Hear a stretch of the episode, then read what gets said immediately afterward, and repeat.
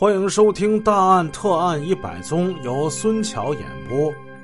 上文故事我们说到，这个杀人恶魔盯上了一个镇域小区的退休妇女，开始谎作借笔喝水，骗得了韩文芬的信任。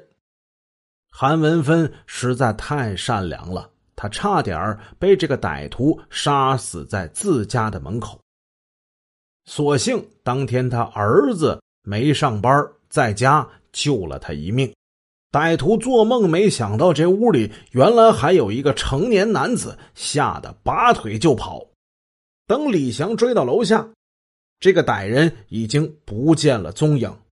李祥急着回去看母亲的伤势，也就没有再追。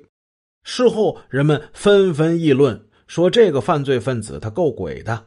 一会儿借笔，一会儿喝水，实际就是在暗暗观察这屋里到底除了韩文芬以外还有没有别人。因为这李祥一直没有露面，他才判断失误。在逃跑的时候，这家伙高喊杀人了，这是为了把别人的注意力引向后边追赶他的人，以便逃脱。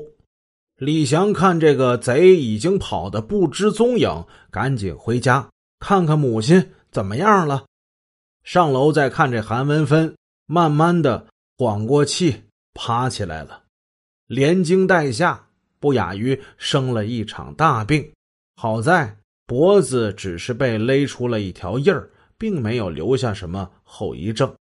母子俩仔细看歹徒扔下那条绳子，原来是一条崭新的绿色枪钢。这个小区距离派出所比较远，母子俩法律防范意识不是很强，他们没有选择及时的报案，这个事儿非常的可惜。如果他们及时报案，就能够提供一些关于歹徒的体貌特征，这些都是很宝贵的线索呀。迄今为止，面对歹徒能够活下来的只有这母子二人。母亲虽然没留下什么后遗症，但是受到了惊吓，整宿整宿的做噩梦。放下这母子二人不说，咱们再说另一个人。这人姓潘，咱们就管他叫小潘吧。小潘骑着一辆崭新的山地自行车，来到了曲金桥的家。曲金桥在有线电视台工作，比这小潘小了三岁。小潘是在舞厅认识他的。小潘来找曲金桥不是第一次了。九三年十一月份的时候，小潘打传呼约曲金桥到沈阳北航，两个人寒暄一通之后，小潘就说：“我刚从大连弄回来一架松下的 L 十五录放相机，挺便宜，你你看你要不要？”说着，就把这机器给拿出来了。曲金桥看了看这东西，这录放相机松下的，哎呦，八成新。哎，你这是哪儿来的呀？小潘告诉曲金桥，他在工厂停薪留职，在大连和朋友合开了一个音像书店，书店旁边是旧物市场，卖什么的都有。他遇见便宜货就买点儿。那个旧物市场，曲金桥去过，知道那儿。现在市场竞争很激烈，家电产品更新换代挺快的，钱多的人有的是。这钱多的人买了旧的换新的，钱少的人买不起新的就买旧的，所以这市场交易还是很活跃的。他看见小潘诚心要卖，就把他领到苏家屯儿。他让女朋友的弟弟以一千元的价格把录放相机给留下了。女朋友的弟弟也和别人开了一家音像书店，他们需要那东西。曲金桥今天下午没有上班，他在家里等着小潘。看见小潘拎着一个鼓鼓囊囊的大兜子就进来了。哎呀，这是又淘换着这便宜货了。来，给我拿来看看。小潘进了屋，点了点头，从兜子里拿出了一架录放相机，还有一件貂皮大衣。曲金桥看这录放相机，松下的 G 十二，挺新。不是你这玩意儿也是从旧旧物市场拿来的？啊，可不吗？哎，你这回回去大连，你这还不空手啊？哎呀，这个挺新的，这个这像新款的呀。啊，赚不了几个钱，就弄个车费呗。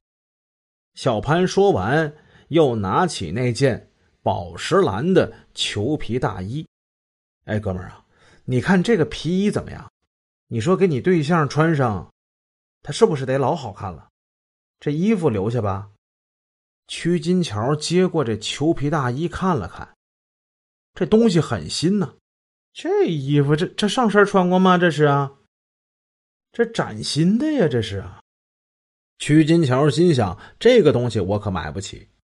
他在电视台工作，他知道这样一件衣服起码得过万呢。嗯，哎，先别着急，听听他怎么开价。东西是好东西啊，要是女朋友穿上，他得老高兴了。哎哎，哥们儿啊，这是这什么皮子的呀？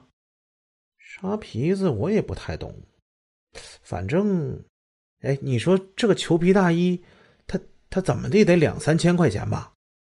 哼，屈金桥心里暗暗高兴，这家伙不太懂行。看他开多少钱？